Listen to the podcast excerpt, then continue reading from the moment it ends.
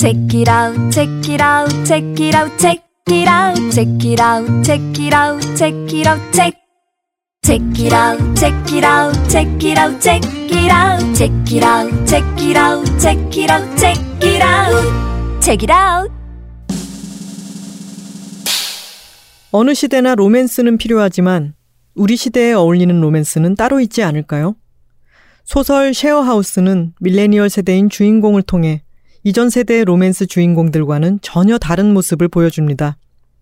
주인공 티피와 리언은 독특한 방식으로 집을 나눠 쓰게 되는데요. 이름하여 시간차 동거입니다.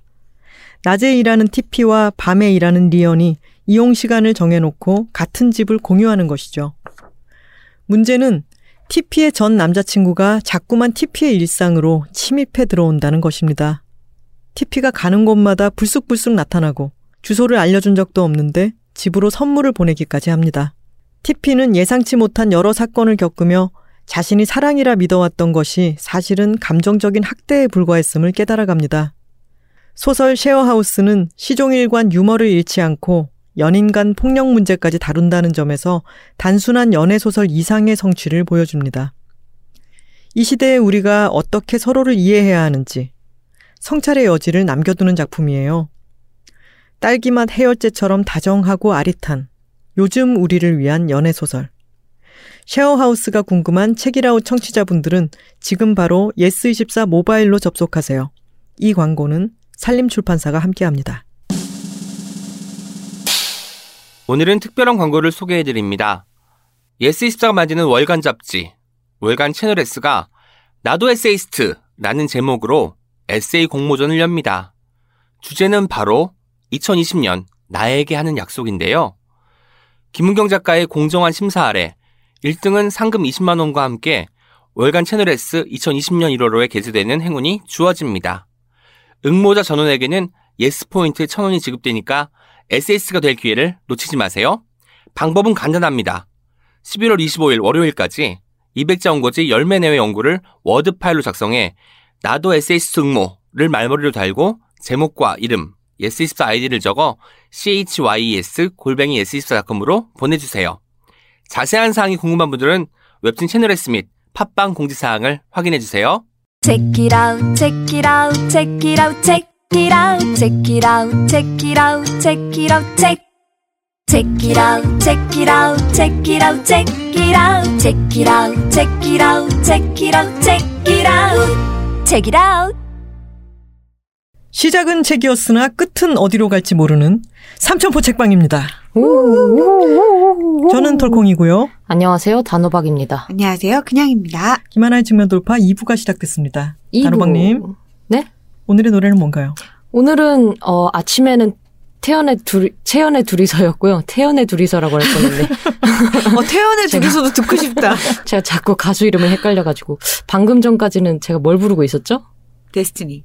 아니 데스티니 전에 또 한 곡 있었는데. 데스티니 그거 뭐야 해, 해명하셔야죠. 아 맞다. 아 죄송합니다. 제가 데스티니 원작 원곡 그러니까 원래 부르는 건 러블리즈가 맞는데요. 제가 퀸덤을 계속 보다 보니까 오마이걸의 그 데스티니를 계속 보고 있어가지고 오마이걸이라고 얘기를 했는데요. 원곡은 러블리즈 데스티니가 맞습니다. 네, 지난번에 그렇게 말씀하셨던 거죠. 삼천포. 책방에서. 러블리즈 다 오마이걸 AOA 마마무 다 사- 사- 사는 동안 많이 보세요. 그래서 질타를 많이 받으셨다고. 아니, 예, 좀 네. 몇분 얘기를 해주셨는데, 질타라기보다는 이제, 아, 정정. 나도, 예, 음. 재밌게 잘 보고 있습니다. 하지만, 러블리즈, 점점점 해서. 하지만 어, 그렇게 정정을 해 주시는 분들도 이 단호박 님의 음감과 음색에 대해서는 아주 또 좋아하고 계시더라. 네. 이런 식으로 계속 노래를 시키실 생각이신 것 같은데. 저는 다 알고 있고요. 그렇게 쉽게 말려들지 않겠습니다. 네, 그러면은 어, 제 자랑을 슬쩍 어, 하고 넘어가도록 하겠습니다. 네. 예스24에서 연말이면 또 큰 행사가 있죠. 네. 그렇습니다. 어, 올해의 책, 올해 커버 투표에 너무 영광스럽게도 황선우 작가와 저의 여자들이 살고 있습니다가 올라가 있더라고요. 네. 여둘, 셋! 여둘, 셋! 어, 청취자 여러분들이 마음이 동하신다면 한번 쓱 보고 투표해 보시는 것도 나쁘지 않다. 중복 투표 가능하다. 아, 중복 특혜요, 뭐. 한마디 말씀드려보고 이제 3차 후 책방 시작하도록 하겠습니다. 오늘 네. 첫 번째는 누구죠? 어, 저 단호박이 첫 번째입니다. 네. 오늘 저는 초록색 표지의 책을 들고 왔고요. 어, 다른 채널예스 코너에서도 한번 소개를 한 적이 있는데, 제가 요새 꽂혀 있는 또 주제여가지고 갖고 아. 와봤습니다. 우린 일회용이 아니니까 라는 책이고, 고금숙 저자가 지은 책입니다. 어, 중제로는 쓰레기 사회에서 살아남는 플라스틱 free 실천법이라고 나와 있네요. 중제라고 하는군요. 부제 같은 것과 같은 뜻인가요? 아니면 부제나 중제나 다 섞어 쓰시는 것 같은데, 음. 부제를 더 많이 쓰시긴 해요. 음, 예, 그냥 제가 중제라고 얘기를 해버렸네요. 지금 꽂혀 계신 주제가 그러면은 재활용과 플라스틱 free 생활법 음. 이런 쪽인가요? 환경입니다. 환경에 네. 그 계속 환경이 위험하다 위험하다 얘기를 많이 해왔잖아요 과학자들이. 네. 근데 이제는 위험하다가 아니고 이제는 우리 끝났다가 음, 됐더라고요. 돌이킬 수도 없고 네, 끝났다. 돌이킬 수도 없고 이제 어떻게 막을 수 있는 방법이 희박하다. 네. 항상 과학자들은 가능성으로 말하니까요. 음. 그래서 이걸 돌릴 수 있는 가능성이 매우 희박하다라는 식으로 말을 많이 했어서 어 그러면은 이제 어떡하지 라는 생각을 요새 자주 해요. 음. 약간 그런 느낌이에요. 왜 할리우드 블록버스터 보면 막 절체절명의 순간에 막 폭탄은 5초 남았고 아무도 그것을 끌 사람이 없어 보이는데 기적적으로 끄잖아요, 영화에서는. 네. 어떤 방식으로든. 그래서 저도 약간 어떻게 기적적으로든 좀 꺼졌으면 좋겠다라는 그냥 헛된 희망 같은 걸 갖고 있는데, 어, 현실은 그렇게 쉽지가 않더라고요. 음. 이 책에 대해서 설명을 드리자면 고금숙 저자는 어떤 사람이냐면요. 자칭 호모 쓰레기 쿠스라고 얘기를 하세요. 그래서 망원동에 사신대요. 그래서 음. 이 책에 여자들이 살고 있습니다. 얘기도 나옵니다. 아 진짜요? 네. 야, 여자들이 둘, 살고 셋. 있습니다처럼 망원동이 힙해지고 있다라고. 저 근데 저 책 내고 난 뒤에 망원동 집값이나 거기 놀러 가고 싶다. 가면은 작가님들 만날 수 있나요? 이게 너무 많아가지고 음. 집값도 물어보세요? 되게 당황, 네, 당황당황. 아이고. 땀을 삐질삐질합니다. 망원동 집값이 많이 올랐어요. 그렇죠. 네. 책 때문은 아닙니다. 네. 어떻게 잘 어떻게 맞아 떨어지다 보니 그런 거고요. 어, 이분 이 저자분 소개를 하고 있었는데요.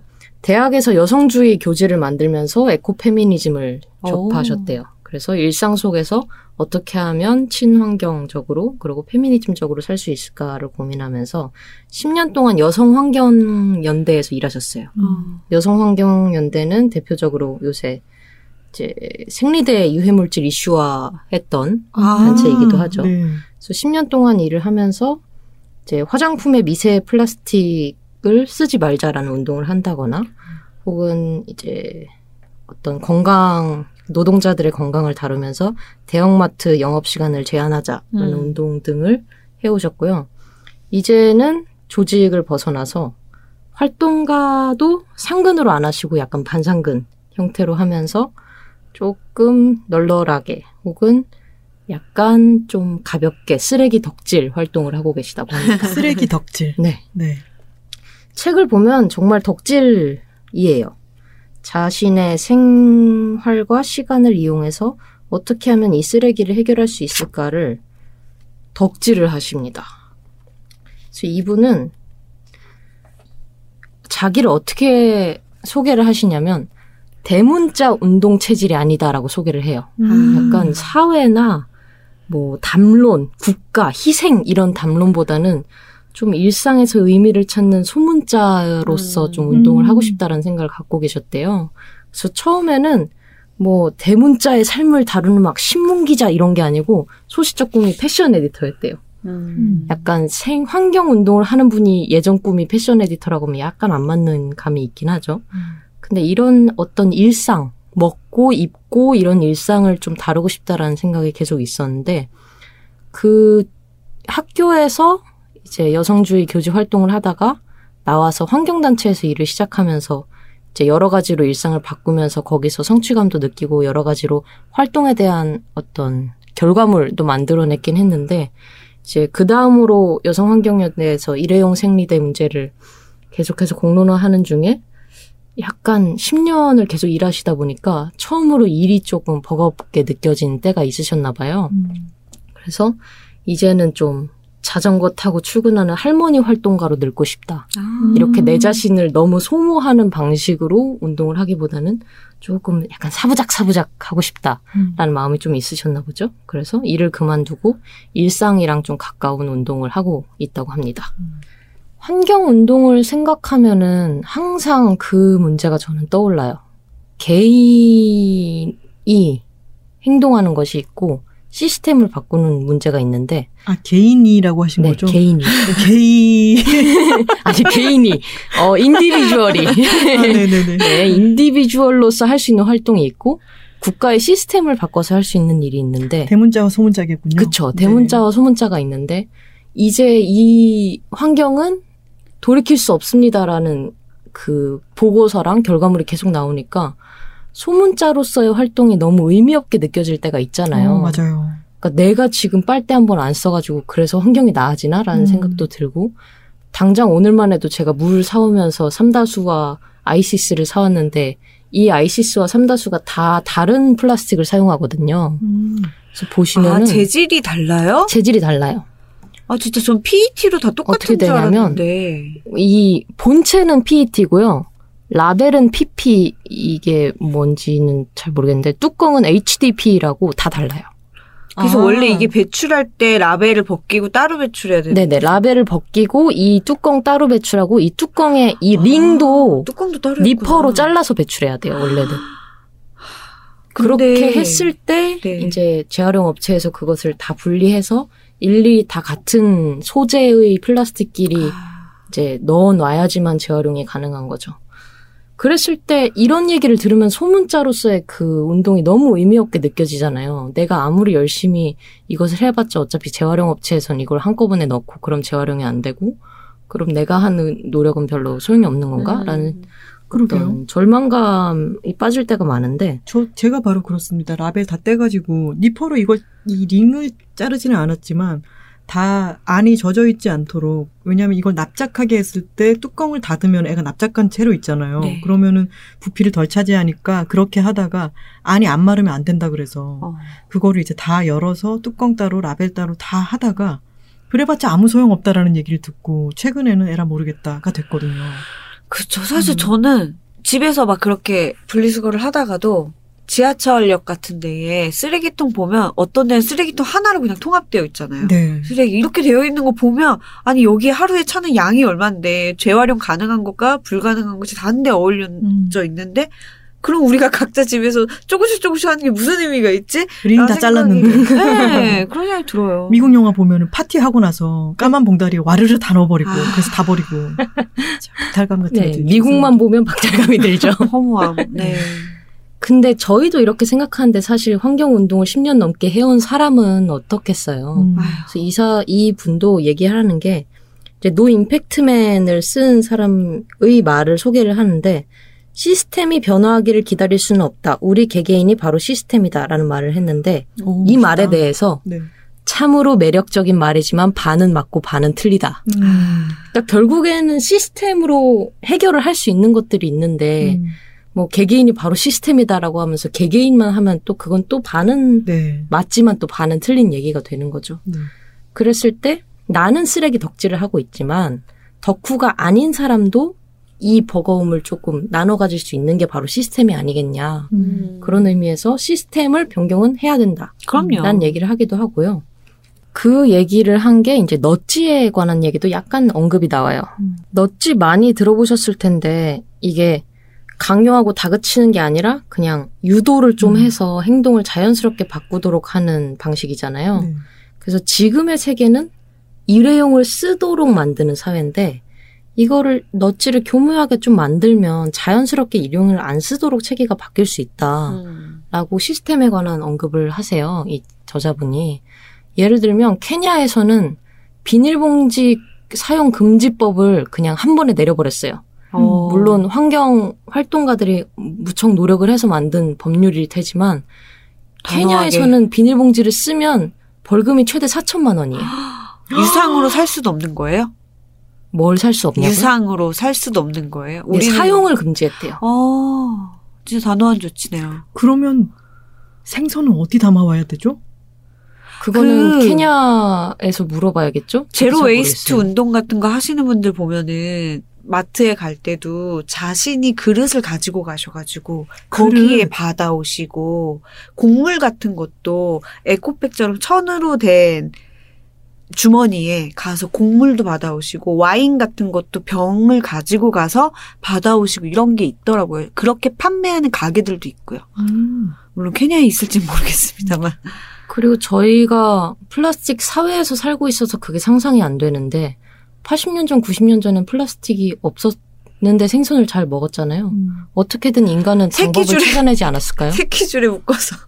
여튼 그런 어떤 시스템, 법적, 정부의 개입으로 할 수 있는 것도 있고 이분은 그거 외에도 그냥 사부작 사부작 자기가 할 수 있는 활동을 그냥 쭉 설명을 해주세요. 그랬을 때 이미 늦었잖아요. 이미 늦었어요. 이미 환경은 돌이킬 수 없고 이미 사람들이 플라스틱의 생활에 길들여졌기 때문에 당장 플라스틱 금지하자고 하면 생선 얘기가 나온단 말이에요. 그랬을 때 이분은 그냥 지금 여기서 할 수 있는 일을 일단은 하겠다. 좋아서 또 그게 옳다고 생각하니까. 라고 말을 하는 거죠.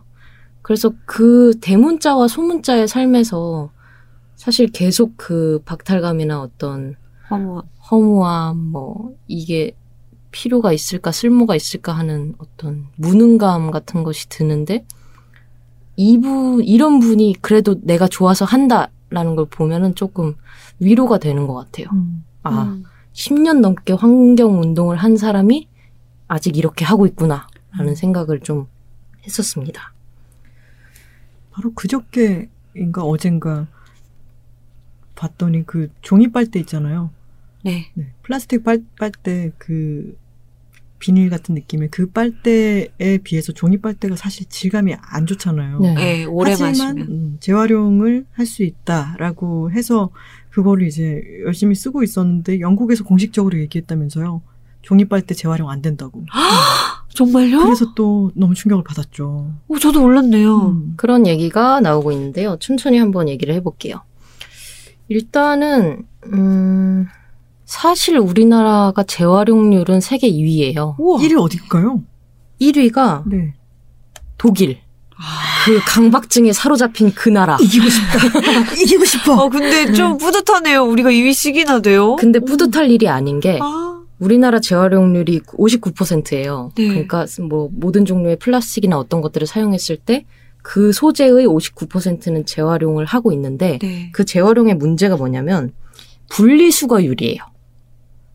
이 극동에 미친 한국인들은 분리수거에 집착을 해서 네. 개인이 엄청 열심히 분리수거를 한단 말이에요. 네. 예를 들어서 톨콩님도 이 아이시스의 모든 껍질을 벗기고 이 뚜껑을 벗기고 해가지고 한 듯이 개개인은 분리수거 의식이 너무 투철해요. 어. 이 정도로 분리수거를 하는 나라가 거의 없, 없다고 그래요. 독일 빼고. 미국만 봐도 사실 그렇잖아요. 네. 미국은 뭐 분리수거라는 개념 자체가 별로 없어 보이는 나라기 때문에. 근데 실제 재활용률은 또 두 가지로 나뉠 수가 있는데 재활용이 닫힌 재활용이 있고 열린 재활용이 있어요. 열린 재활용이 좀 더 긍정적으로 보이지만 닫힌 재활용은 아예 정말 다른 물질로 재활용되는 우리가 생각하는 재활용이 닫힌 재활용이고요. 열린 재활용은 어떻게든 이걸 활용하면 되는 거예요. 아. 그래서 태워서 에너지를 만들어도 재활용이 돼요. 열린 재활용으로서의 재활용인 거죠. 그랬을 때 플라스틱의 물질 재활용, 즉 물질에서 물질로 순환한다는 의미의 닫힌 재활용, 닫힌 재활용이 23%고 세계적으로 20%고요. 그랬을 때 59%의 분리수거율 중에서 또 이제 재활용되는 것들이 또 나뉘겠죠. 그러고 나서 그 재활용되는 것들 중에서도 태워서 에너지를 얻는다든지 하는 방식으로 하는 것들이 20%. 이런 식으로 됐을 때는 사실 진짜 재활용률, 우리가 생각하는 그 재활용 자체는 엄청 낮다는 거죠. 아. 왜냐하면 페트와 PP와 HDP는 절대 섞일 수 없고 아. 섞였을 때는 그 청크 자체를 못 쓰게 되는데요. 아이고. 그랬을 때 이 톤을 녹였을 때 조금이라도 그 다른 종류의 합성 플라스틱이 들어가면 그거는 재활용이 안 되는 거예요. 그랬을 때 사실은 재활용이 아무리 개인이 열심히 이 분리수거율을 높여도 실제 재활용률하고는 별로 상관이 없을 수 있다는 거죠. 그래서 아까 시스템을 얘기도 했지만 사실 우리가 아무리 열심히 해봤지 안 되는 거라면 사회의 요구를 하거나 그러니까 즉 기업의 요구를 하거나 그렇죠. 국가가 나서서 니네 이런 식으로 뭐 PET랑 이거랑 섞지 마. 그렇죠. 섞지 말고 요런 식의 접착제 쓰지 말고 그냥 벗겨질 수 있도록 해. 음. 라고 하든지 규제로서 이루어질 것들이 있는데 그게 안 되는 상황에서는 개인의 노력만으로는 한계가 있다는 거죠. 음.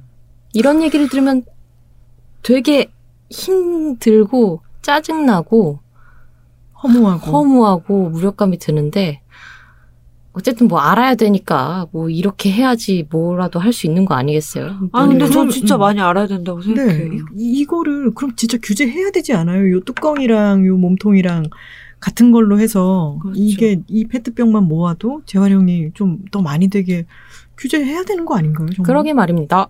그래서 음. 요런 식의 어떤 대문자적 활동을 소문자로 풀어낸 운동 같은 걸 소개하기도 해요. 외국에서는 어떻게 하냐면 플라스틱이 구- 뭐 길거리에 버려져 있으면 그 플라스틱 사진을 찍어서 뭐 해시태그를 올리는 거예요. 음. 해시태그가 is this yours예요. 이거 네 음. 거니? 하면서 그 쓰레기의 브랜드를 해시태그를 걸어놔요. 오. 아하. 그래서 코카콜라다. 그럼 코카콜라 해시태그 걸어놓고 이거 네 거야? 이거 네 쓰레기인데 왜 안 가져가? 하면서 브랜드한테 요구를 하는 거죠. 기업한테 요구를 하고 음. 니네가 만들었잖아. 니네가 가져가. 오케이. 그래서 장을 볼 때도 우리가 장을 볼 때 너무 랩이 많이 씌워져 있고 우리가 아무리 랩을 안 쓰려고 해도 이미 대형마트에서 랩으로 씌워진 것들밖에 없으면 그걸 살 수밖에 없잖아요. 음. 그럼 그거를 그 다 벗겨서 마트에다 두고 오는 거예요. 음. 어, 네, 니네 네. 거잖아. 그런 운동 하더라고요. 해결하십시오 하면서 가면은 사실 이런 식으로 얘기하면 또 문제가 생기죠. 왜냐면 캐셔들만 힘들어지는 거 아니냐 그럼. 근데 뭐 그런 식으로 하면 어떻게 무슨 운동을 다 할수 음. 있겠습니까? 그래서 그냥 계속 대문자와 소문자 간의 합의점을 찾아가는 거죠. 아무리 이건 대문자로 해야 되는 거 아니야? 소문자한테 해결하라고 하는 건 너무한 거 아니야? 라고 해봤자 대문자는 없어지지 않으니까 어쨌든 소문자로 할 수 있는 일들을 계속 해 나가는 그런 마음이 좀 들었어요. 책을 읽으면서. 그리고 소문자의 이런 공감대가 점점 많이 커지면 이 소비자한테 호감을 얻어야 되는 브랜드로서도 만약에 그게 압박감을 느낄 정도의 뭔가로 커진다면은 네. 유의미한 변화가 일어날 수도 있겠죠. 눈치가 보여서라도 이렇게는 요새는 못한다. 이런 게 생길 수도 있겠죠. 그렇죠. 음. 그래서 그 미묘한 아주 작은 덕질들을 책에 가득 소개를 해놨었는데요. 제가 좋았던 것 몇 가지를 소개를 드리자면 마이크로 시위로 편지 쓰기가 있어요. 마이크로. 마이크로 시위. 시위. 작은 시위. 네, 아. 작은 시위로서 편지 쓰기가 있는데 그냥 구구절절히 편지를 써가지고 브랜드 담당자한테 붙이는 거예요. 손편지로. 존경하는 브랜드 담당자님 안녕하세요. 저는 어디 어디 사는 누구인데요. 제가 요새 환경에 관심이 있는데 너네 브랜드 지금 엉망이더라. 라고 쓰는 거죠. 음. 라고 했을 때 효과적인 그 시위 방법으로 형식은 짧고 간결하게 쓰고 예의 바른 표현을 쓰되 오타나 어떤 과장 없이 그냥 정확하게 오타나. 니네. 브랜드가 이런 이런 거를 잘못하고 있는 것 같다. 내가 소비자인데 이게 조금 잘못된 것 같더라. 좀 시정을 해줬으면 좋겠다라고 예의 바르고 정확하게 전달을 하는 거죠. 음. 그랬을 때 이 브랜드들은 아무리 환경단체들이 막 뭐라고 하던지 간에 음, 우리는 돈 벌어야 되니까 안 돼라고 하는데 소비자가 얘기하는 순간 갑자기 급변을 하는 거예요. 어, 글쎄. 소비자님 어떻게 그런 생각을 알겠습니다 과연 하면서 급변할까요? 그런 것을 이 저자님이 이게 효과가 있더라는 거를 네. 실제로 느끼셨나요? 한 번 뭐를 하신 적이 있는데요. 와, 정말 행동 매뉴얼이 빼곡하게 있네요. 지금 넘기시는데 네. 옆에서 봤더니. 지금 정확한 페이지는 제가 못 찾았는데 실제로 환경 연대 이름으로 했을 때랑 그냥 개인 소비자 이름으로 했을 때랑 그 음. 답변이 달랐다고 해요. 어. 그냥 어떤 단체에서 규탄한다라고 보냈을 때는 별 니들 또 대답이 이러는구나라는 없지만 식으로 생각하지만 소비자가 얘기를 했을 때는 아 그런 점에 있어서 우리도 인지하고 있다 뭐 이런 식으로 얘기를 아마 했겠죠. 일단 피드백을 줘야 된다라는 의무감이 있을 테니까요. 개인한테는. 음. 그렇죠. 그게 어떤 운동 단체가 잘못했다는 말이 아니고 그냥 회사가 돌아가는 방식 자체가 그렇죠. 소비자한테 좀 더 귀를 기울이는 경향이 음. 있으니까 그냥 간단하게 한번 해보는 거죠. 편지를 그냥 간단하게 하고 걔네 뭐 고객의 소리 같은데 간단하게 한번 남기고 그랬을 때 정말 마이크로한 시위지만 그것이 모이면 효과가 될 수 있을 것이다. 그거 생각나네요. 꼬마 여자애가 레고를 보고 레고를 사러 가면은 남자애들은 다 상어와 수영을 하고 어디 모험을 떠나고 아. 막 그러고 있는데 여자애들은 미용실에 있고 뭐 집에서 요리를 하고 있고 나도 모험을 하는 여자 레고가 있었으면 좋겠어요라고 삐뚤빼뚤한 글씨로 연필로 써서 레고에 보낸 거예요. 그랬는데 레고가 그거를 받아가지고 여성 과학자 시리즈를 론칭했거든요. 아, 그게 그래서 네, 나왔군요. 네. 잘했네요. 그런 편지가 어떤 새로운 거를 일깨워 줄 수도 있고 네. 어, 작은 가능성이지만 그래서 마이크로 시위라고 하는 이름을 붙였겠죠. 네. 그 책의 약 5분의 1은 일상 속 플라스틱 free 실천법에 관한 내용이에요. 그 색을 달리해서 온갖 종류의 생활의 섹션에서 할 수 있는 일을 다 적어 놓는 거죠. 주방에서는 어떻게 부엌 살림을 하면은 플라스틱이 줄어들 수 있는지, 장보기는 어떻게 하면 되는지, 와. 재사용은 어떻게 하면 되는지, 그리고 음식물 쓰레기 만약에 퇴비가 가능한 지역에 있다면 퇴비화를 어떻게 하면 좋을지, 그 부엌 제품 중에서도 일회용이 아니라 다회용으로 쓸 수 있는 것들이 있는데 그것들은 어디서 사면 되는지, 어디서 얻을 수 있는지, 그리고 생수나 탄산수 같은 것들을 생수를 쓰지 않고 어떤 식으로 플라스틱을 쓰지 않고 만들어낼 수 있는지 것들이 책에 잘 정리가 되어 있습니다. 음. 그 중에 단호박님이 제일, 어, 이거 기발한데 실천 가능성도 되게 높다라고 생각하신 거 있어요? 방법? 저는 솔직히 되게 생수에 혹했어요. 여기에 어. 브레타 정수기 한번 놔두고 싶다라는 생각을 했어요. 음. 저희가 아 그- 여기 스튜디오에 네, 스튜디오에 녹음할 때마다 사실 물이 필요하잖아요. 음. 저희가 플라스틱을 쓰지 않기 위해 물을 마시지 않는 순간 어, 대재앙이 일어나기 때문에 물은 마셔야 되는데 아, 씨, 정말 진지하게 전기를 쓰지 않는 정수기를 한번 놓으면 어떨까라는 생각을 했습니다. 근데 사실 브레타 정수기의 필터도 플라스틱으로 만들어져서 그것도 교체돼서 버리는 거기 때문에. 하지만 생수병을 쓰는 것보다는 덜 쓰는 방식이지 그러니까 않을까요? 전기 방식 정수기가 더 나을 수도 있지 않아요?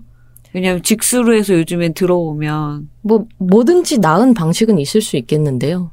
뭐 생활 속에서 어떻게 하면은 조금 줄일 수 있을까라는 생각을 했을 때 여기서는 그 무전기 정수기에 대한 음. 얘기를 했던 거고요. 실제로 플라스틱을 사용하죠. 사용하고 음. 뭐 플라스틱을 적게 사용하기 위해서 다른 플라스틱 제품을 사용할 수밖에 없는 환경이기도 해요. 음. 실제로 이분이 했던 말이 뭐냐면 책에서도 그렇고 이제 자료에 따르면 플라스틱 공화국이고 플라스틱 없이는 사실 살아갈 수가 없잖아요. 지금 저희가 앉아 있는 곳만 해도 플라스틱으로 지금 가득 차 있고 시계도 플라스틱이고 다 플라스틱인데 포장용품이 45%래요. 포장용품 플라스틱이 아. 전 세계 플라스틱의 45%이기 때문에 일단은 포장용품부터 시작하자. 음. 그러면 어쨌든 절반 가까이는 포장용품을 줄임으로써 해결할 수 있다. 라고 얘기를 하시더라고요. 그 새벽 배송으로 유명한 모 업체 같은 경우도 제가 예전에 한번 주문을 했다가 별로 몇 개 안 시켰는데 스티로폼 음. 박스랑 뭐 너무 크게 칭칭 감아져서 네. 와가지고 못 쓰겠더라고요. 그 엄청난 부피를 다 뜯어가지고 쌓아두면 엄청난 부피가 네. 되니까 죄책감이 들어서 못 쓰겠었는데 아까 그런 마이크로한 또는 소문자의 어, 의견들이 그런 공감대. 어, 죄책감 들어서 못 시키겠다. 맞아요. 이런 말들이 늘어나니까 요새 최근 많이 바뀐 것들은 그 어, 보냉제도 원래는 쓰레기 봉투에 버려야 되는 것인데 네. 그 안을 그냥 물로 채워가지고 아. 변기에 버리고 종이는 재활용할 수 있게 음. 그런 식으로 재질도 많이 바꾸고 여러 업체들도 친환경을 생각 한다라고 하는 이미지라도 있어야 사람들이 더 어. 사람들에게 어필할 수 있으니까 더 한 발짝이라도 그게 보이기 위한 거라 하더라도 어쨌든 노력을 하잖아요. 맞아요. 다른 방법을 찾고. 그거 저도 택배 받았을 때 그 충격 완화 완충제를 넣잖아요. 근데 그게 요즘에는 물에 녹는 완충제가 있더라고요. 녹말 같은 음. 걸로 만들어가지고 기분이 좋아요. 음. 열었는데 막 에어백 엄청 많이 들어있고 이러면은 진짜 내가 정말 나쁜 환경에 정말 나쁜 짓을 했구나라는 느낌인데 이건 물에 녹이면 그냥 없어지니까 음. 어 이거 진짜 아이디어다 여기 되게 잘하고 있네라고 이미지가 좋아지죠. 음. 그래서 계속해서 환경 문제를 얘기하면 그 여기서 나오는 대문자와 소문자 사이에서 계속 갈등을 할 수밖에 없을 것 같아요. 근데 굳이 그래야 되나라는 생각이 이 책을 덮고 들었어요. 물론 무력감은 계속 들 수 있는 건데 너무 계속 크게 생각하고 나의 노력이 너무 작게 느껴지는 순간 이것을 계속할 의지나 에너지가 없어지잖아요. 너무 크게 생각하지 않고 그냥 일단은 오늘 비닐봉지를 한 장 사용을 줄였어라는 그런 마음을 좀 가지고 싶다라는 생각을 했고요. 여기서 얘기했던 게 비닐봉지 한 장으로 미세 플라스틱이 생기면 175만 개가 생긴대요. 그러면은 한숨 나죠. 한숨 나는데 이 세상의 모든 플라스틱 백을 생각하면 한숨이 나는데 오늘 제가 한 하나의 봉지를 덜 쓰면 175만 개를 줄인 거잖아요. 그냥 그런 식으로 생각을 하려고요. 그러니까 뭐 이미 세상은 멸망하고 이제 돌이킬 수 없다고 하지만 그냥 할 수 있는 걸 하는 거죠. 그 속도라도 최대한 낮춰야죠. 최대한 할 수 있는 속도를 늦추는 게. 음. 그리고 그 효과라고 하는 것도 저는 집에 플라스틱 아 재활용 통이 그렇게 크지는 않아요. 네. 그래서 어 좀 자주 갖다 버리거든요. 그게 통이 바로 차버리면 통 위에 놓거나 옆에 두거나 막 이렇게 되면 네, 지저분해지고 하니까 그리고 재활용 쓰레기를 한 번에 모았다가 버리게 되면 그게 너무 일이 돼서 네. 조금씩 조금씩 조금 분리해 놓고 자주 나가서 버리고 저희 아파트에는 그런 날짜 구분이 없기 때문에 네. 하는 편인데 그런 매일의 동작 같은 게 매일의 체조처럼 플라스틱 정리하고 비닐 따로 넣고 이런 거를 하는 게 계속해서 환경에 대해서 생각하는 시간인 것 같아요. 네, 근데. 그거를 만약에 그냥 쓰레기통에 다 버려도 된다면은 에라이 이거 이래봤자 아무 나는 뭘 할 수가 없고 이렇게 무력감이 들 텐데 그걸 함으로 인해 가지고 그래도 그래도 뭔가 하고 있고 대신에 내가 에코백을 들고 장을 보러 가고 등등의 계속해서 생각이 돌아가게 만들어 주는 것 같아요. 맞아요. 너무 무력하게 생각하기보다는 이 책도 저 한번 읽어보고 싶네요, 정말. 정말로. 음. 그래서 이 환경에 대해서 생분해성 플라스틱에 대한 희망이 점점 커지고 있는데 책에서 죄송하지만 그 생분해성 플라스틱에 대한 환상도 많이 깨집니다. 아, 음. 그래요? 예, 그게 100% 생분해성이 되는 플라스틱은 지금 거의 없고 된다고 하더라도 뭐 보급률 자체도 낮을 뿐더러 음. 언젠가는 만들어질 수도 있어요. 언젠가는 뭐 벌레가 완벽하게 분해하는 플라스틱이 생길 수도 있고 언젠가는 물에만 넣으면 녹는 플라스틱이 생길 수도 있겠죠. 근데 그게 나오기 전에 우린 늙을 거라는 전망을 합니다. 그걸 하기 전에 우린 늙을 거고 그걸 해결할 방안이 나오기 전에 지구가 망해버릴 가능성이 훨씬 높대요. 음. 그래서 일단은 할 수 있는 거를 해야겠다.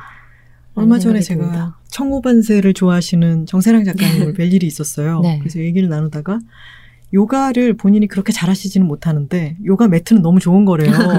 이효리가 쓰는 네. 어, 그런 요가 매트인데 그것을 쓴 이유는 쓰는 이유는 정세란 작가님은 본인이 이 세상을 떠나고 나면 아무것도 남지 않았으면 좋겠다는 거죠. 음. 내가 썼던 물건이 썩지 않고 남아 있고 이런 게 너무 싫다는 음. 거죠. 그래서 그렇게 어 그 요가 매트가 뭐 생분해성 뭐고 음. 정확히 어떤지는 모르겠지만 아주 친환경적인 어. 요가 매트이기 때문에 요가 선생님이 놀란다는 거죠. 실력에 비해서 터무니없이 좋은 매트를 쓴다고. 장비빨이냐고. 네, 그런 말을 하면서 하하호호 막 웃는 중에 아, 그래 저렇게 환경에 대해서 경각심을 그래도 갖고 물건 하나를 선택할 때 그 기준으로 선택하는 모습 멋있다. 음. 그러니까 그 얘기가 저한테 전해지는 것도 저는 운동의 하나라고 생각하고 너무 맞아요. 멋있었어요. 음. 네. 그런 의미에서 저도 요즘 고민하고 있는 게 있는데 커피 머신을 사려고 보니까 음. 우리 얘기했다시피 네슬레 우리 막 어 불매해야 돼 막 그랬잖아요. 그래서 제가 도저히 네스카페하고 음. 그걸 못 사겠는 거예요. 네스프레소? 음, 네스프레소고 또 하나가 있던데? 1, 2. 1, 2. 아니요. 네스카페가 브랜드가 두 개예요. 네슬레에서 음. 나오는 브랜드가 두 개예요. 음. 그렇게 두 개가 있는데 그게 이제 시장 점유율이 엄청 높은 거죠. 근데 네슬레는 나는 불매하고 싶어가지고 도저히 사기 싫고 그래서 1, 2를 알아봤더니 1, 2는 이 캡슐이 플라스틱인 거예요.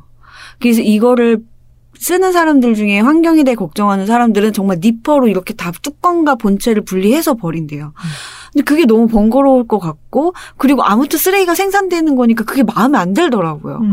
근데 네슬레 같은 경우에는 그 네스카페 돌체하고 그 네스프레소 같은 경우엔 그 알루미늄 같은 네. 재질이잖아요. 이거를 수거를 해간다고는 하더라고요. 수거를 해간다는 게 사실 눈 가리고 아웅 같은 그쵸. 거죠. 네. 그래서 저는 이제 그것도 마음에 안 들고 하다 보니까 정말 고를 수 있는 선택지가 없는 거예요. 음. 다 소재가 플라스틱 아니면은 알루미늄이니까 그래서 결국에는 이제 이렇게 되는 거죠. 그냥 원두를 부어서 먹을 수 있는 기계를 사야겠다. 음. 그래서 요즘 찾고 있어요, 진짜. 음.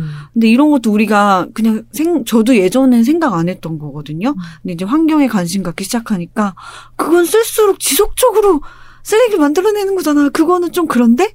이렇게 생각이 바뀌는 음. 것 같아요.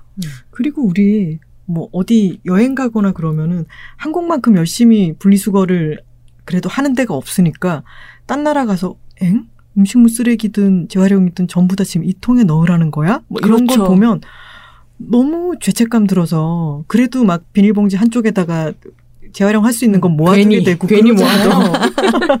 근데 그런 게 계속해서 이야기를 하다 보니까 우리나라 국민들 다들 너무 바쁜데 그것까지 국가가 해야 될 거를 너무 시키고 있다. 그 말도 음. 맞을 수 있지만 근데 그런 그런 마음을 갖고 있는 국민이라는 것도 꽤 괜찮은 것 같아요. 저는. 음. 왜냐하면 그렇게 함으로 인해 가지고 내가 하나라도 소비를 덜 해야겠다라고 하는 게 조금씩 조금씩 그 생각이 더 선- 순환이 될 거니까.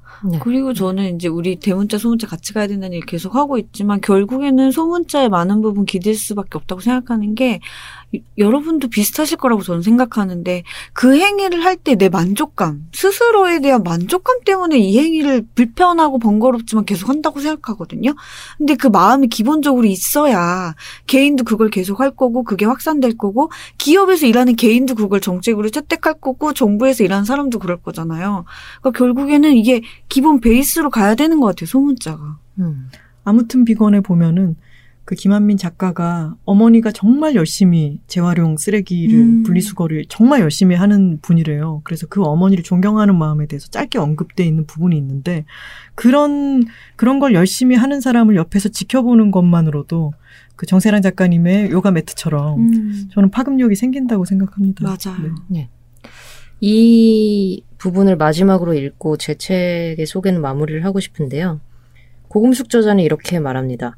일회용 플라스틱 반대는 서로의 삶에 말을 걸고 시간을 들이고 관계를 만들어가는 운동이다. 그저 쓰레기를 줄이는 데서 그치지 않고 삶의 속도를 늦춰 보통의 일상과 다른 사람의 안녕과 지구의 건강을 챙기는 여정이기도 하다. 근본적으로는 빨리빨리와 효율성에 잠식된 우리 사회의 시간을 늦추고 다른 삶의 방식이 가능한 사회를 요구하며 따르고 싶은 라이프 스타일을 보여준다. 이제 우리는 다른 삶의 방식과 속도를 원한다. 그리고 그 길은 세상의 어떤 물건도 어느 누구도 쓰레기로 취급하지 않는 삶에 있다. 이분이 망원에서 활동을 하면서 망원 시장에서 계속 그 비닐봉지를 안 받는 운동을 하면서 느꼈던 게 뭐냐면 상인하고 이야기를 하는 시간이 늘어야만 비닐봉지를 줄일 수 있었대요. 아, 그러니까 빨리빨리 물건을 팔아내야 되는 마트에서는 이 사람한테 비닐봉지 필요하세요? 드릴까요? 라는 말을 할 필요 없이 그냥 비닐봉지에 어, 담아줘야 맞아요. 되는 게 음. 시간의 효율성과 어떤 자기 노동력의 효율성과 맞아요. 비례가 되는데 그 시간이 길어지면 길어질수록 이 사람이 왜 이것을 원하지 않고 그럼 대신 어디다 담아줄까라고 얘기하는 데서 음. 관계도 회복이 된다는 거예요. 음. 그랬을 때 비닐봉지를 사용하지 않음으로써 망원 시장에 어떤 가게가 있고 이 가게 사람들이 나를 알아봐주고 그렇게 관계가 생성이 되었다는 거죠. 음. 그래서 이 환경 문제도 그렇고 페미니즘 얘기도 책에 나오기는 하는데 모든 것이 다 연결이 되어 있고 그런 의미에서 작은 것들을 했을 때 그 작은 것이 결코 작은 것이 아니다라는 것을 좀 느낄 수 있었습니다. 음. 좋습니다. 계속 생각했던 거는 책 표지가 아주 눈이 편안해지는 것 같은 녹색인데 오늘 또 마침 단호박님이 깔맞춤으로 그러네요. 녹색 그러네요. 티셔츠를 음. 입고 오셔가지고 어, 이 티셔츠 나눔 장터에서 사온 겁니다. 아 추천. 그래요. 어, 예쁘다. 네. 근데 기모라서 잘 더워요. 오늘 날씨에 맞는 기모였구나. 티셔츠가 아니었어. 아니 오늘 날씨 많이 쌀쌀해요. 그래서 둘이 깔맞춤이 아주 예뻐요. 세트 어우, 플레이. 네, 좋습니다. 딴소리로 얘기가 너무 길어지긴 하지만 제가 오늘 소개할 책을 조금 줄여서 얘기를 하면 되니까요.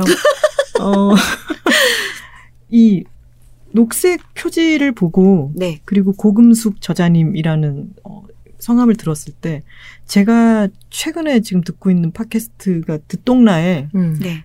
듣다 보면 똑똑해지는 라디오에서 고은영 네.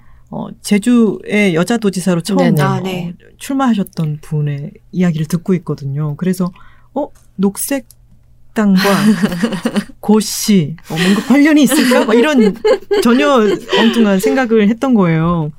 근데 지금 전혀 다른 이야기이긴 하지만 제가 요새 계속 밀고 있는 게 여자 도지사라고 하는 음. 해시태그 운동을 시작할까 싶어요. 아. 네. 아니요, 모든 것은 다 연결되어 있으니까요. 그렇죠. 연결되어 있죠. 네, 그러면 제 책으로 넘어가 볼까요? 네. 어, 톨콩이 가져온 책은 론 마라스코와 브라이언 셔프라는 사람이 지은 슬픔의 위안입니다.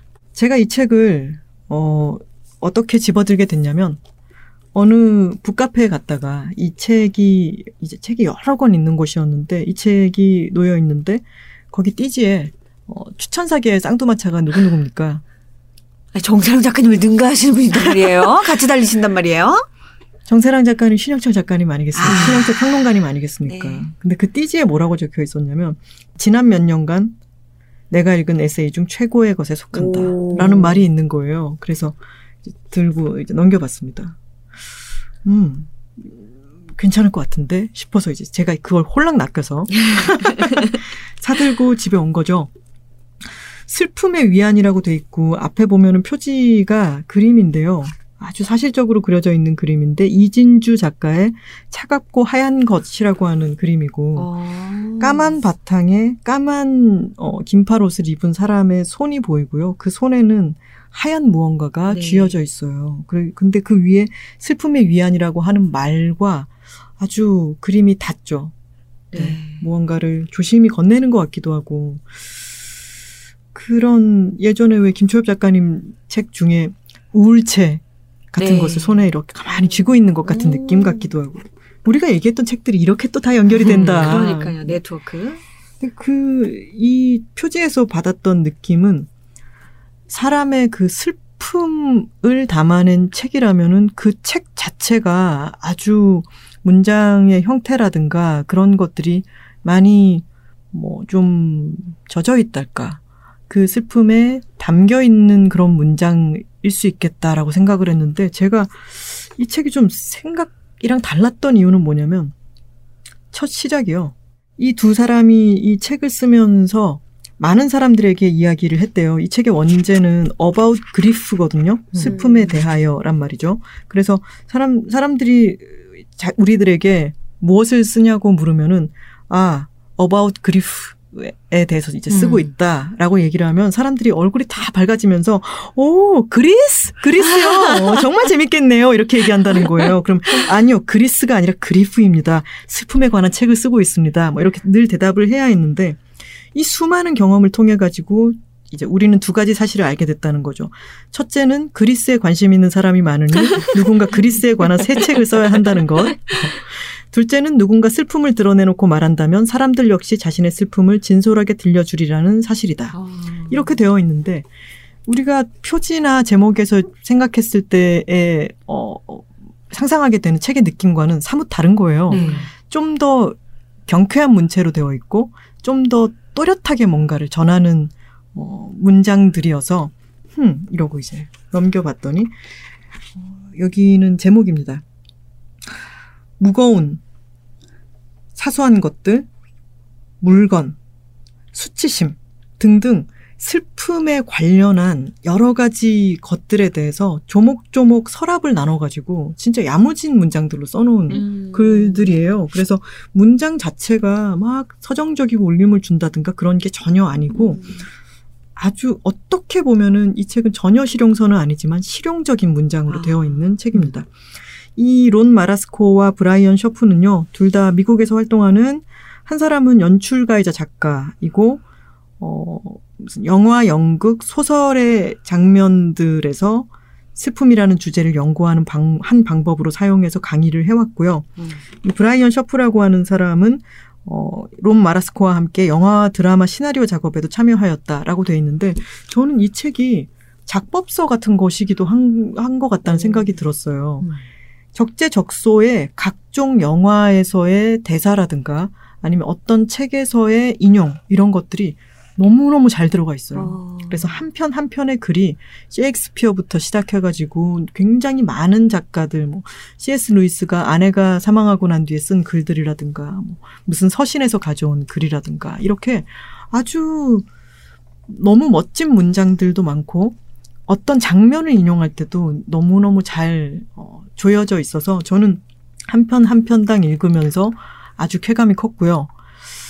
이렇게 슬픔이라고 하는 주제를 아주 조금은 객관화 시켜가지고 바라보면서 그것을 마치 과학자들이 하듯이 이것은 뭐 두뇌에서 뭐가 분비되어서 이런 식으로 너무 멀리 딱딱하게 바라본 것은 아니고 어느 정도의 사람이 느끼는 것들 뭐 이- 그런 거 있잖아요. 이, 이 슬픔은 여기에 어, 어떤 우울감이나 이런 슬픔이 아니라 지- 직접적인 슬픔이에요. 사랑했던 사람이 사망한 이후의 슬픔. 음.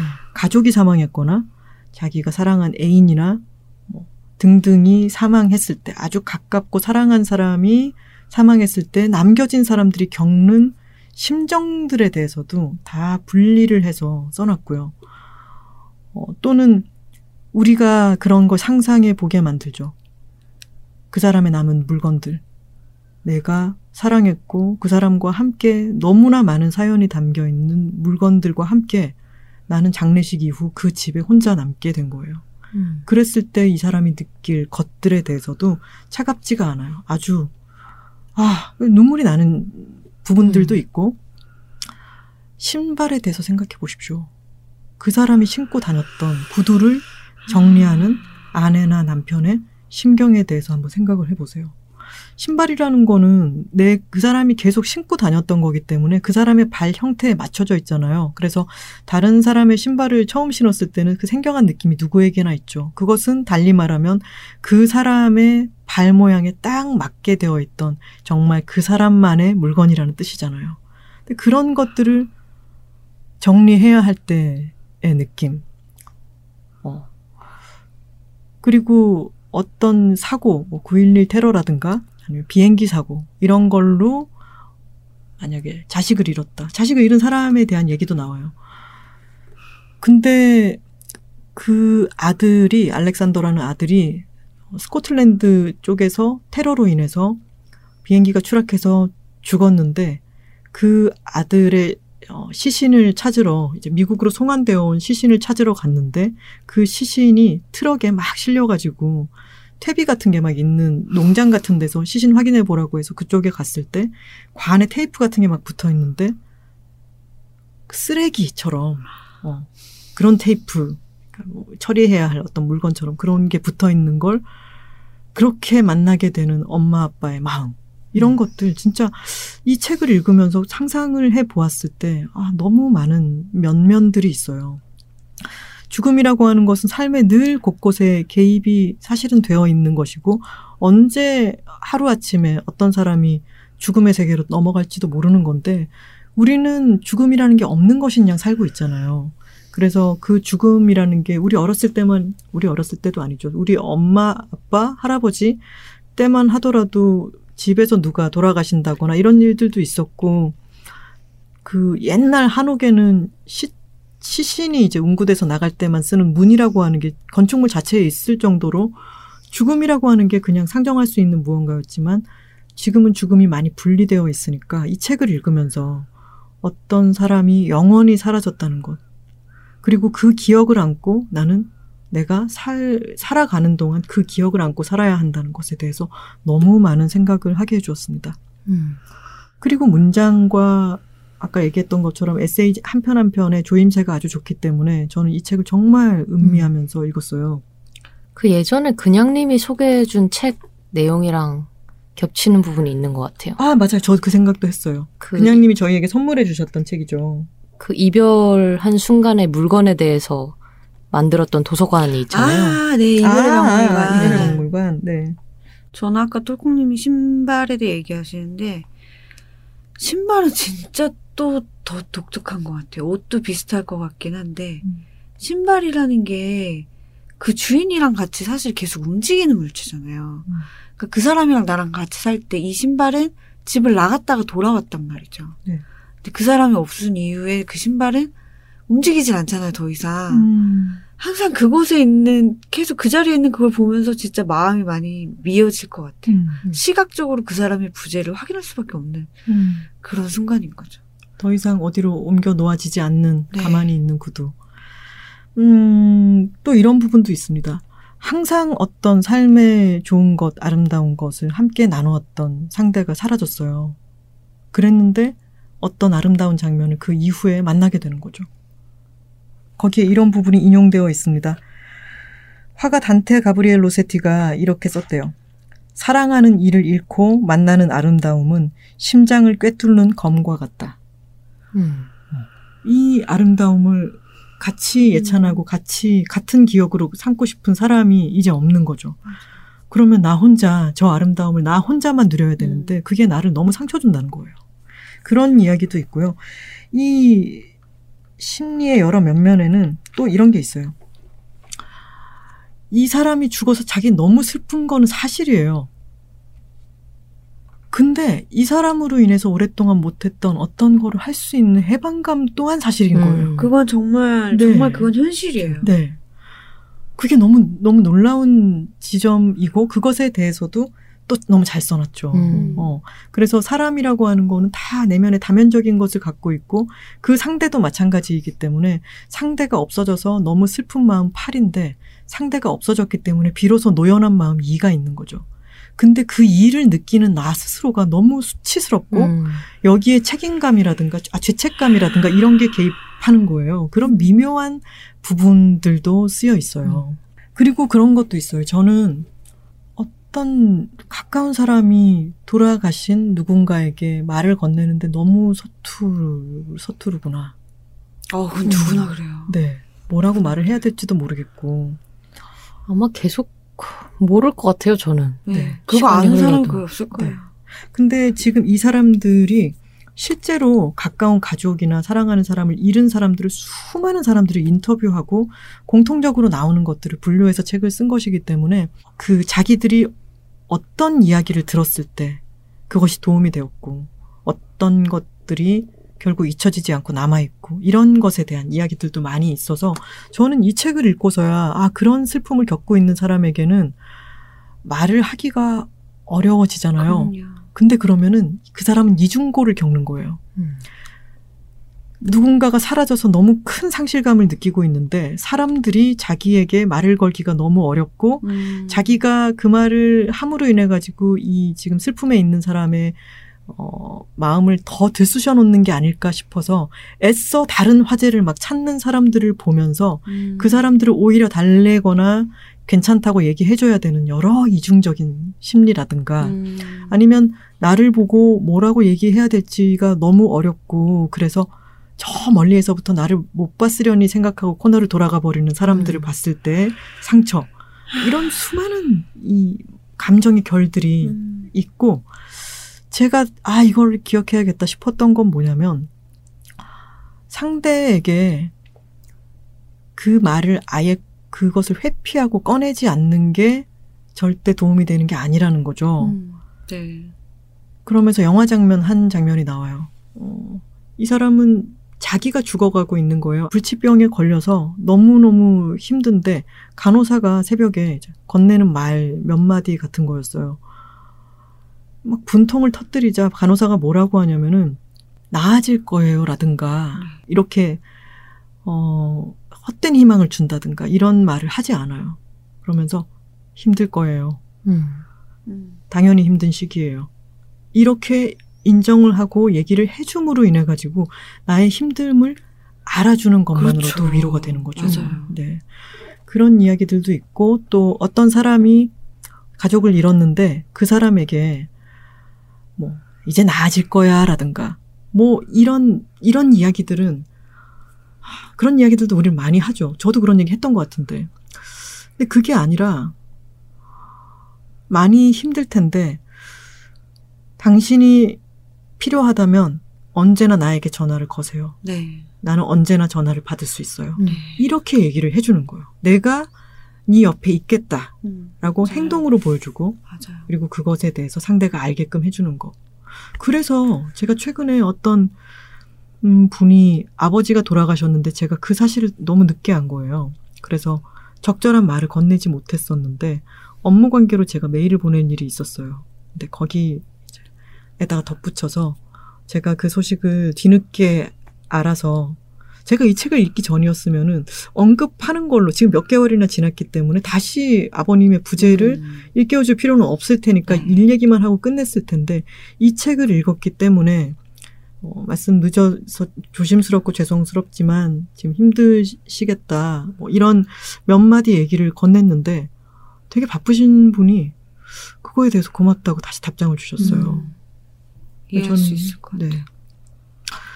그래서 이 책을 읽으면서 저는 제, 제가 서투르고 또 마치 이 일상과 삶에는 없는 것처럼 생각했던 이 죽음과 슬픔의 영역에 대해서 아주 많은 이해를 할 수 있게 되어서 이 책에 참 고마운 생각이 들었습니다.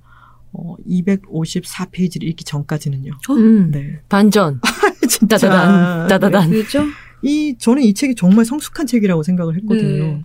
제가 또 여기 옆에 이 표시 보이시죠? 어, 실눈을 뜨고 있는 그런 아. 얼굴을 그려놨는데 읽다 보니까 뭐가 조금 이상한 거예요.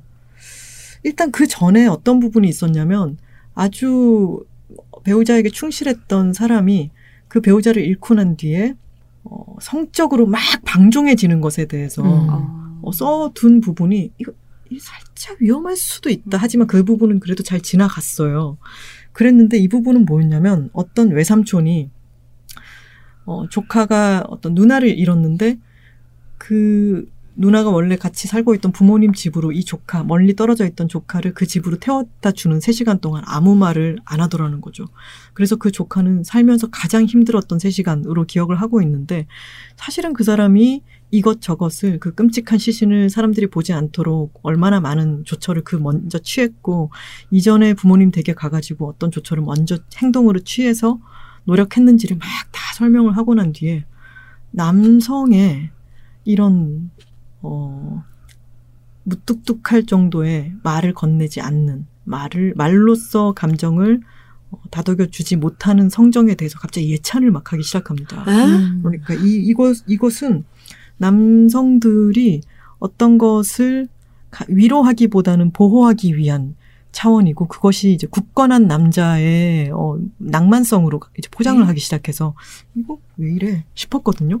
근데 이게 점점 위험해지기 시작합니다. 아이고 더 위험한 게 있어요? 어, 오늘날 남, 남성은 힘보다 감성이 풍부해야 한다는 문화적 압박을 많이 받는다. 어, 그래서 남성적 본능을 표현하는 것을 부끄러워하는 시대에 살고 있는 것이다. 휴식 시간에 싸우는 친구와 싸우는 남자 유치원생은 어, 다른 인민 재판에 끌, 끌려 나올지도 모른다. 라고 하면서 그 결과 아이는 어떤 형태의 공격성도 비정상적이라고 믿게 될 것이다. 그로부터 12년 뒤 아들을 예일대학에 보내려고 애쓰는 부모는 왜 아들이 자신의 바- 자신들의 바람대로 적극적인 태도를 보이지 않고 경쟁자를 때려눕힐 기회도 마다하는지 의아해할 것이다. 음. 너무 이상한 비약을 하고 있죠. 네. 진화 심리학을 좀 잘못 드셨네. 너무나 이상한 비약. 여기서 지금 생각해 보세요. 급체를 하신 것 같아요. 성폭력과 가정폭력이 남성으로부터의 폭력이 이렇게 만연한 음. 여전히 만연한 이 시대에 유치원생이 친구랑 싸우는 것에 대해서 주의를 받는 것이 나중에 12년 뒤에 대학에서 경쟁자를 때려눕힐 기회를 박탈하는 거라고요? 말이 되는 소리입니까? 지금 음. 초등학교에서부터 육군 사관학교에 이르기까지 1등을 전부 다 여성이 차지하고 있는데도 여성의 취업률이 이렇게 낮고 얼마나 불평등한 시대를 살고 있는데 지금 이것을 낭만화하면서 꼬마 때 애들 때리는 거를 억눌렀기 때문에 남자들은 이렇게 어, 다른 어떤 것에서 적극성을 보이지 않게 된다라고 두둔하는 것부터가 이거 약간 너무 이상한데 싶었는데 이제 가관이 이어집니다. 아, 아니 또, 이렇게? 점점 이거. 아이고 오늘날은 남성이 야한 농담을 하면 성범죄로, 목소리를 높이면 공격으로, 여자친구가 열변을 토하는데 딴 생각을 하면 용서 못할 장- 장- 잘못으로 여기는 시대다. 남자들은 너무 자신감을 잃어서 45kg 이하의 체중에 마릴린 먼로의 음색, 수술로 도톰해진 입술에 머리는 텅 빈 돈 많은 여성만이 유일한 이상형이라고 똑똑히 보여주는 것으로 복수를 한다. 그래서 제가 옆에다가 10이라고 써놨습니다. 이거를 읽고는 와 이들은 미쳤다. 이건 어떻게 생각해도 제가 앞에 두 가지를 얘기를 했잖아요. 그런 네. 남성성에 대한 예찬에서 약간 의아. 그러고 난 뒤에는 유치원생과 대학 진학, 진학하는 것에 대한 것에서 비약. 음? 싶었는데 지금 이 부분을 읽고는 이 사람들은 이성적인 사고를 할 수 없는 사람들이다. 음. 적어도 이 파트에서는 이성이 마비된 인간들이다. 라는 생각이 들면서 조금 더 읽다가 책을 덮어버렸어요. 이것은 책 마지막에서 한 50페이지 정도 되는 그러니까요. 지점이에요. 저렇게 되면 독자를 배반하는 거죠. 여태까지 읽은 난 뭐가 돼? 그러니까요. 여태까지 읽은 나의 뒤통수를 너무 세게 가격한 거죠. 저는 이 책을요, 읽은 지가 꽤 됐고, 빨리 읽을 책이라기보다는 한 편 한 편 천천히 읽고 싶어서, 지지난주 삼천포 책방에 아. 가져올까 하다가 한 주 미룬 거였어요. 더 아, 천천히 읽으려고. 네. 그렇게 꼼꼼히 읽어가던 책을, 어, 제가 삼천포 책방 이거 가져갈게요. 해놓고 마지막으로 어제 전날 밤에 읽고 있다가, 이걸 내가 지금. 소개를 해야 돼. 이런 생각이 들게 만든 거죠. 근데 앞에 250페이지를 그렇게 촘촘하고 이성적이고 이런 슬픔이라고 하는 보편적인 감정에 대해서 아, 아주 보편적이고도 아주 치밀하게 접근하고 있는 이 사람들의 문장력이나 이성적인 사고 방식에 대해서 전혀 의심하지 않았던 이 사람들이 남성 연대 같은 남성의 영역, 남성의 자존심이라든가 어떤 자신감을 어, 의 영역에 관련된 문제에 있어서는 이성을 잃는 이런 모습을 보고 또 한 번 깨달았습니다. 참 남자들은 감정적이야. 백내시, 백내시. 네, 제가 장유진 작가님 나와, 나오셨을 때도 남자들이 참 일할 때 감정적이다 이런 말씀을 그렇죠. 어, 드렸었는데 와 그렇구나 음. 그렇구나 라는 생각이 들었습니다. 이건 아 모르겠습니다. 편집자의 책임도 있는 것 같아요. 음. 이런 어바웃 그리프에 대해 썼다면 이 부분은 그쵸. 편집권으로서 잘라내야 되지 않았나. 네. 작가한테 음. 얘기를 했어야죠. 너무 슬- 돼요, 음, 작가한테. 너무 슬픔의 마비 아닙니다. 자, 슬픔이 그냥 막 휘발돼 버렸어. 어, 저- 책을 쓰기가 이렇게 어렵습니다, 여러분. 그럼 이 책은 252페이지 이전까지 읽으면 되나요? 어 254페이지 아. 이전까지 읽으시면 되고요. 저는 그래서 아 정말 이 그 장만 찢어내 버릴까라고 생각을. 했었어요. 이 책에 대한 배신감이 너무 커가지고. 근데 제가 방금 론 마라스코와 브라이언 셔프를 또 혹시나 해서 네. 찾아봤더니 아유 역시나 둘 다 남자죠. 백남이네요. 음. 백남이네요. 참 역시나. 그런 내가 불평등을 이제 느끼고 이것은 역차별이다, 어, 라고 박탈감 같은 것을 느끼면 느낄수록 그것이 자기가 얼마나 기득권을 누리고 살아왔는가, 내가 그 부분에 대해서 얼마나 생각 없이 살 수 있었는가에 대한 반증인 것인데, 그것을 이렇게, 어, 너무나 감정적인 어조로 토로해 놓은 것을 보고, 와, 이것이 바로 공고한 알탕 연대가 아닌가라는 생각이 들었습니다. 그러니까 음. 새로운 주제로 넘어가게 돼 만드는 거죠. 슬픔에서 분노로 투쟁한 분노로 제가 얘기했잖아요. 때론 슬픔보다 분노가 더 효과가 있습니다. 더 힘이 좋아요. 위안을 넘어서서 그렇죠. 연대로! 슬픔에만 빠져 있으면 안 돼요. 오히려 분노해서 싸워야 됩니다. 제가 그래서 이 책을 아 이 책을 어떻게 소개해야 돼라는 생각이 들었지만 이 이야기를 입체적으로 들려드리는 게 나을 것 같았어요. 어 저는 요새 책을 읽을 때 남성 작가가 쓴 글은 끝까지 약간 불안불안한 마음을 어, 못 놓고 있어요. 읽게 돼요. 네, 있어요. 이 사람이 너무 이 자신의 자신이 보는 시각에서는 볼 수 없는 것들에 대해서 너무 방만하게 써버렸을 때 그럴 수 있지 않을까 막 이런 식의 조마조마한 마음이 늘 드는데 이 책을 가져와서 이 책이 얼마나 좋았는지에 대해서 왜냐하면 그 부분만 빼면은 그 앞까지는 정말 좋았다는 것을 부정할 수가 없으므로 네. 이 이야기를 꼭 하고 싶었던 것도 있었고, 그리고 시대가 바뀌었다는 것. 이 책이 아마 한 5년 전에만 나왔어도 저 그냥 별 생각 아, 없이 읽었을 수도 네. 있어요. 하지만 지금은 그렇지 않다는 것을 알 수 있었고, 이것을 삼천포 책방 청취자님들께도, 그리고 단호박 그냥님께도 이렇게 함께 공감하면서 얘기를 드릴 수 있어서 저희는 네. 꼭책 추천만이 아니잖아요. 이야기를 해보자 아닙니까? 아, 그럼요. 이름 네 이밍 너무 좋잖아요. 별 얘기 다 해도. 네. 참 이게 또 큰 문제인 게 제가 삼천포 책방에서 아 이제는 내가 늘 좋아해오던 이 책을 소개해야지 싶어서 오기 전에 책을 제가 한 20년 좋아하던 책을 다시 넘겨보면 아이고 내가 이런 걸 좋아했었나 이 빠음은 도저히 어떻게가 안 되네 덮어버리고 이런 게 너무 비일비재하게 일어나는 거죠. 맞아. 에리 프롬도 그렇고 버트란드 러셀도 그렇고 막 아 이런 남 제가 그런 증세가 생겼어요. 의남증이라고 남자 작가가 쓴 책을 조마조마하게 의심하면서 보는 병. 많은 여성 독자들이 그럴 거예요. 네. 음. 최근에 문학상을 여성들이 휩쓰는 게 괜히 일어나는 일이 아니죠. 음. 네, 남성 작가들이 좀 경각심을 제대로 가졌으면 좋겠습니다. 제 소개는 여기까지 하겠습니다. 네, 그러면 이어서 그냥이 오늘의 마지막 책을 소개하겠습니다. 정여울 작가님의 신작이 나왔어요. 우후. 네. 새 에세이, 나를 돌보지 않는 나에게 음. 가지고 왔습니다. 표지를 벗겼는데 매우 쨍한 파란색이 있네요. 그렇죠. 표지를 벗기면 쨍한 파란색이고요. 겉표지를 씌우면 또 겉표지도 되게 이쁘지 않습니까? 수채화라고 해야 어, 될지 맞아요. 아니면 수채 같은 느낌. 연한 색연필로 그렇죠. 그림이라고 해야 될지. 맞습니다. 저도 같은 느낌 받았습니다. 뭔가 잔잔하고 고요한 분위기가 느껴지는 표지여서 참 예뻤습니다. 책에 이런 부제가 붙어 있어요. 정여울의 심리 테라피라고 음. 붙어 있습니다. 짐작하시겠지만 정여울 작가님께서 심리 관련해서 쓰신 에세이고요. 네, 그래서 제가 어 정여울 작가님 이 비슷한 제목이 있지 않았던가 싶어가지고 제가 지금 S24에 들어가서 제목을 봤는데 늘 괜찮다 말하는 당신에게 맞아요. 그 어, 책이 있었죠. 그때 나에게 미처하지 못한 말 어, 이런 그 정여울 작가님 나오셨을 때 내면에 있는 아이에 대한 이야기를 많이 네. 하셨었잖아요. 이- 이어지는 것 같네요. 네, 음. 맞습니다. 아까 저는 톨콩님께서 그 254페이지 이전까지 설명하실 때 뭔가 제가 오늘 가지고 온 책하고도 약간 만나는 지점들이 몇몇 있다고 생각했는데. 하지만 안심하실 수 있었겠죠. 아, 여성 작가기 당연하죠. 아유, 때문이죠. 당연하죠. Of course, why not? 외환사? 네. 그리고 정여울 작가님은 워낙 저희 게스트로도 한번 나오셔서 그렇죠. 약간 작가님의 어떤 스타일과 분위기와 인성, 성품 이런 것들을 약간 한번 음, 저희가 눈으로 보여주셨기. 때문에. 네. 봐라! 나다! 안심할 수 있었다. 네.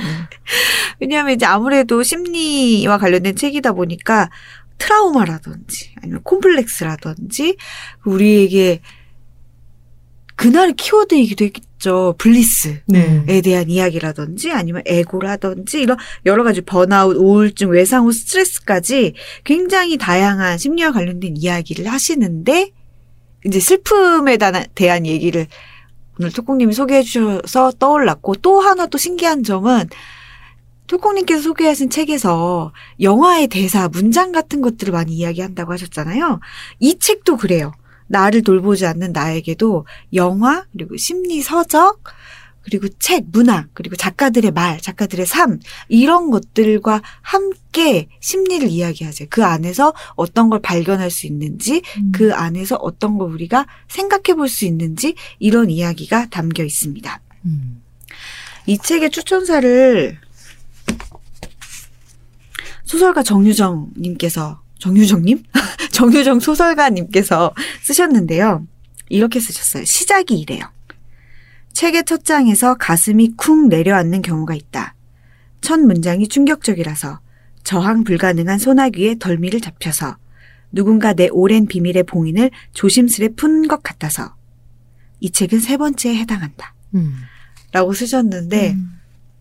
저는 정말 너무나 공감했던 게 이 책 펼치자마자 저는 저를 확 들여다 보게 됐어요. 그 음. 에피소드가 생겼는데요. 제가 외출하는 길에 이 책이 택배로 도착했다는 걸 안 거예요. 그래서 책을 몇 장 넘겨보다가 프롤로그를 봤습니다. 근데 프롤로그의 제목이 이거였어요. 나는 안 될 거야 라는 목소리와 싸운다는 것. 음. 그래서 이 부분을 읽고 하, 역시 나를 위한 책이야. 나 같은 사람들을 위한 책 읽어야 돼. 그래요. 그냥님 그 목소리 주시면 안 돼요. 아니 그래서 이걸 이제 놓고 이제 외출을 한 거예요. 그 친구를 만나서도 막 얘기를 했어요. 야, 내가 오늘 정명 작가 책을 봤는데 그 부분이 있는 거야. 사실 많은 사람들이 공감하지 않니? 막 이러면서 얘기를 했어요.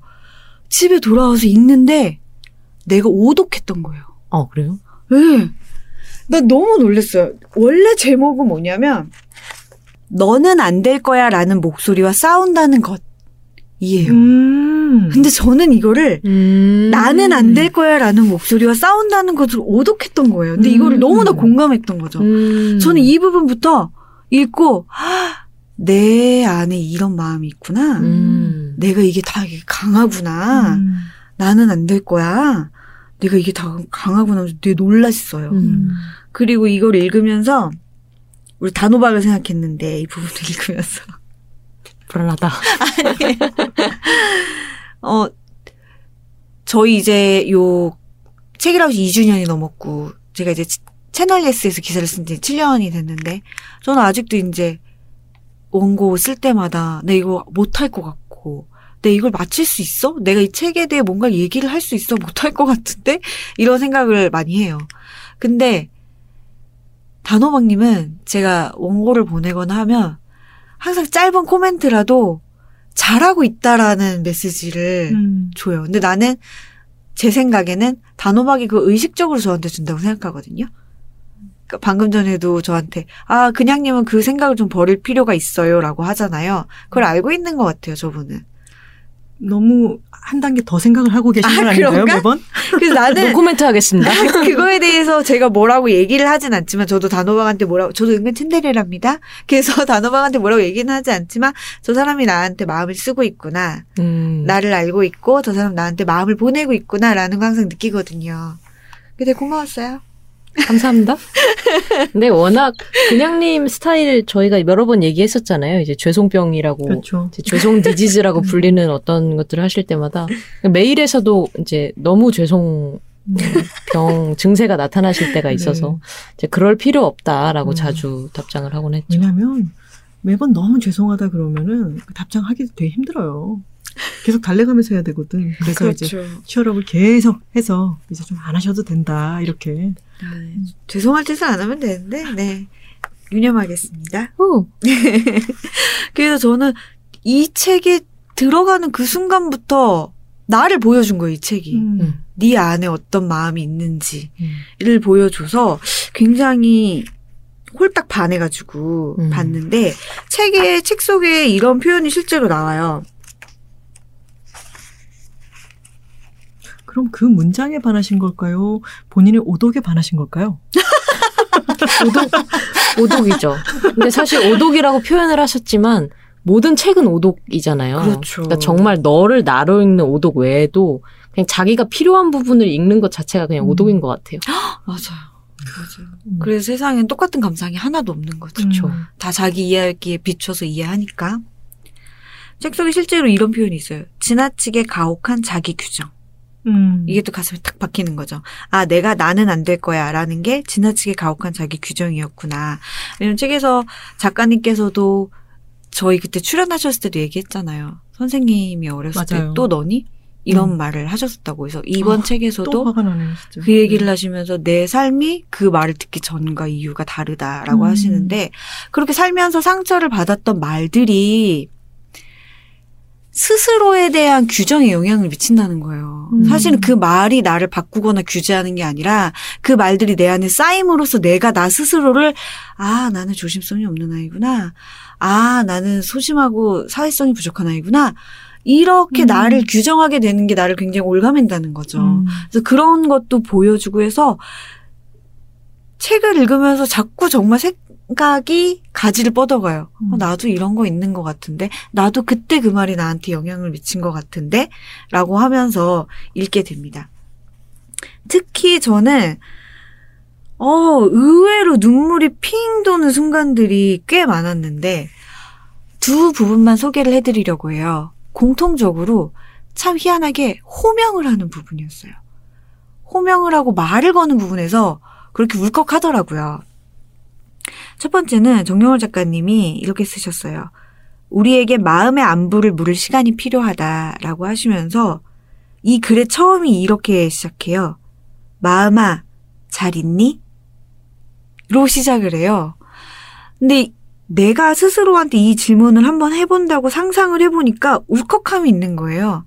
한 번도 얘한테 말을 걸어준 적이 없는 거죠. 그러니까 아무도 나를 돌 아봐주지 않다가 나한테 시선을 주고 너 어떻게 지내? 너 요즘 어때? 라고 물어봐 줬을 때 사람이 말도 나오기 전에 울음부터 터지는 느낌 있잖아요. 음. 그거하고 굉장히 흡사한 느낌이에요. 그러니까 나도 나한테 말을 안 걸어줬던 거죠. 음. 남이 나한테 말을 안 걸어주면 굉장히 서럽고 외로운 것과 마찬가지로 한 번도 내 마음한테 마음아 잘 있어? 라고 말을 안 해본 거죠. 음. 그래서 이걸 읽었을 때 울컥함이 있었고 또 하나는 아까 톨콩님께서 스포를 해버리셨는데 내변 아이에 대한 이야기가 나와요. 음. 우리 아내는 죽을 때처럼 죽을 때까지 좀처럼 자라지 않는 내면 아이가 살고 있다라고 하시면서 그 내면 아이에는 빛과 그림자가 모두 있다라는 거예요. 저 사람은 참 구김살이 없어서 좋다라고 느낄 때는 내면 아이가 지닌 순수를 보는 순간이죠, 우리가. 근데 저 사람은 어린 시절에 무슨 상처를 입었길래 저토록 슬퍼 보일까라는 생각이 든다면 그 순간 우리는 그 사람의 내면 아이 안에 있는 아픈 그림자를 보고 있다라는 거죠. 이 내면 아이를 어떻게 위로할 수 있느냐라는 질문을 참 많이 받으신대요. 내면 아이에 대해 얘기할 때마다. 근데 정답은 성인 자아가 성숙해진 내가 그 아이를 돌봐야 되는데 거기서 또 이렇게 호명을 하는 거예요.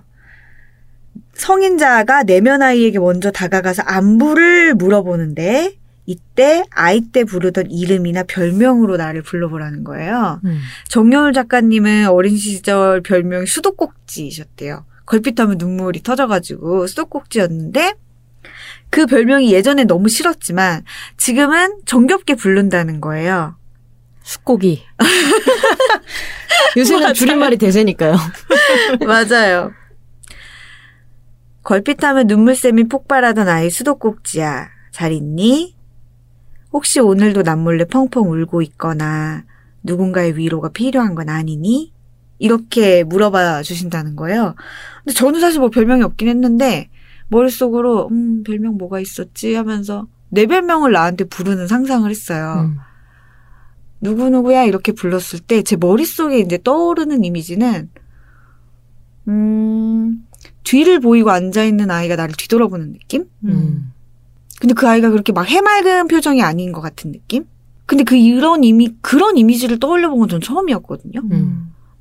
저도 가끔씩 내가 제3자의 눈으로 나를 바라본다는 생각은 조금 해요. 그러면 내가 어떤 모습일까? 근데 저 역시도 사람 안에는 모든 사람 안에는 내면 아이가 있다라고 생각하고 그 아이가 안 자란다고 생각을 하고 우리는 사실 어쩌면 다 어른을 연기하고 있는 거라고 생각을 하는데 아이가 어른 옷 입고 흉내 내듯이 그렇게 우리는 어른으로 살아가고 있다라고 생각을 하는데 그래서 가끔 나를 제3자의 눈으로 본다고 상상을 해보면 항상 아이였어요. 음. 아이이긴 했는데 바- 내가 그 아이를 일방적으로 바라보는 것까지만 생각을 했던 거죠. 한 번도 그 아이를 불러줄 생각은 안 해봤어요.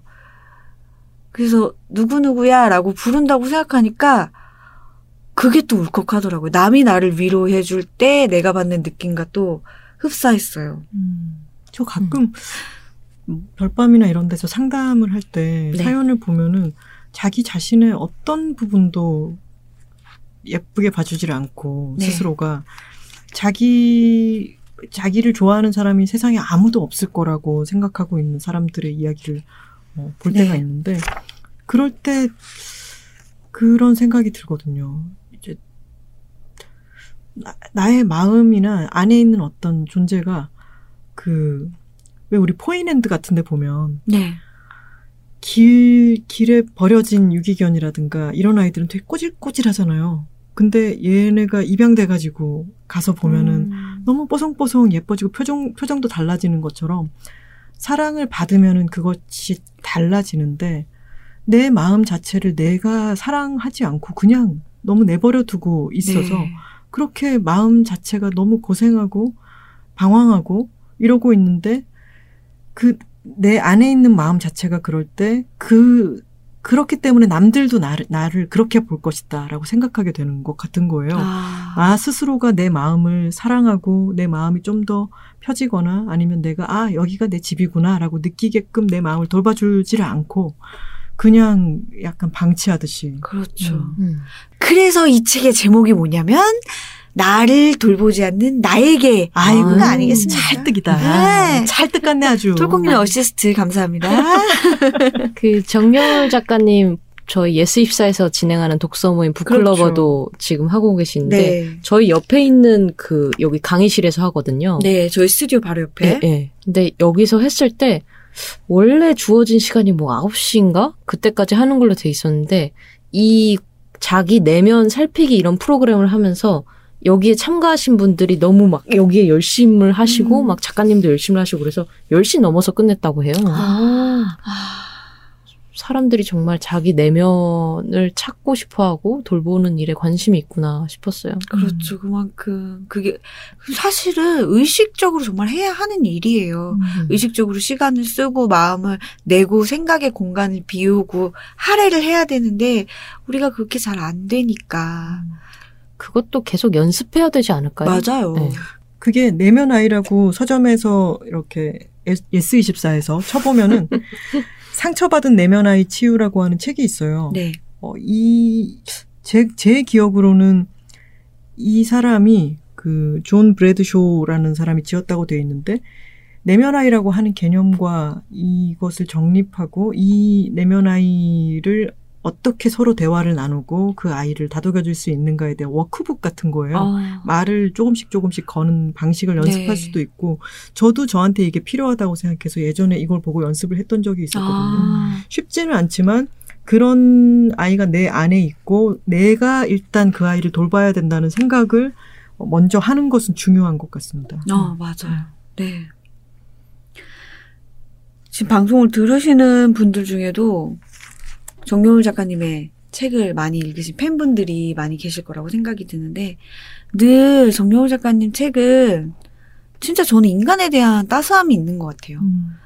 그러니까 본인도 스스로 상처를 많이 고백을 하시고 그리고 나는 내가 상처를 가지고 있기 때문에 내가 완전 무결한 사람이 아니고 상처를 가지고 있 고 그 안에서 얻은 것들이 있기 때문에 그것으로 또 다른 사람들의 상처 치유에 도움이 되고 싶다라는 말을 하시는데 이 책도 역시나 그랬고요. 그리고 단순하게 이제 심리학 책들이 이런 주로 이론서들이 그럴 텐데 그냥 당신의 증상은 이거야. 이런 증상이 보이면 이런 병명이 있는 거야. 라는데 진단해서 끝나는 경우가 많지만 사실 정여우 작가님의 에세이 같은 경우에는 네 안에 상처가 그렇게 많아에서 끝나지 않고 근데 그게 너에게도 힘이 될 거야. 그 음. 상처에서도 분명히 힘이 나와. 음. 그게 너를 더 강하게? 단단하게? 그렇죠. 음. 그게 너를 더 단단하게 하고 그리고 너는 이미 그렇게 버텨왔어. 음. 네 안에 이미 그 힘이 있어. 그걸 믿고 그걸 끄집어내면 돼. 이런 이야기를 계속 하고 계셔서 정말 다정한 이야기를 듣 누가 나를 한때 다정하게 다독여주는 느낌이에요. 음. 근데 작가님께서 그걸 잘 알고 계시더라고요.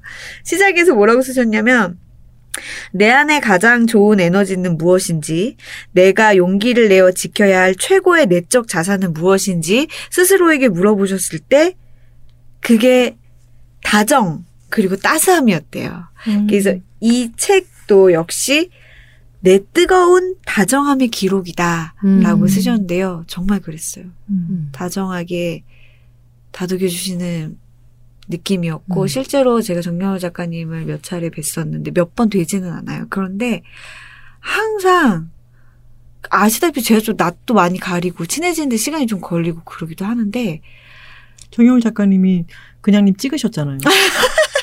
약간 찍팅처럼. 꼭 작업실 놀러 오라고. 아, 네, 근데 만날 때마다 그런 말씀 해주세요. 그러니까 그냥 씨는 그냥 씨가 생각하는 것보다 더 강해. 안에 더 날카로움이 있어.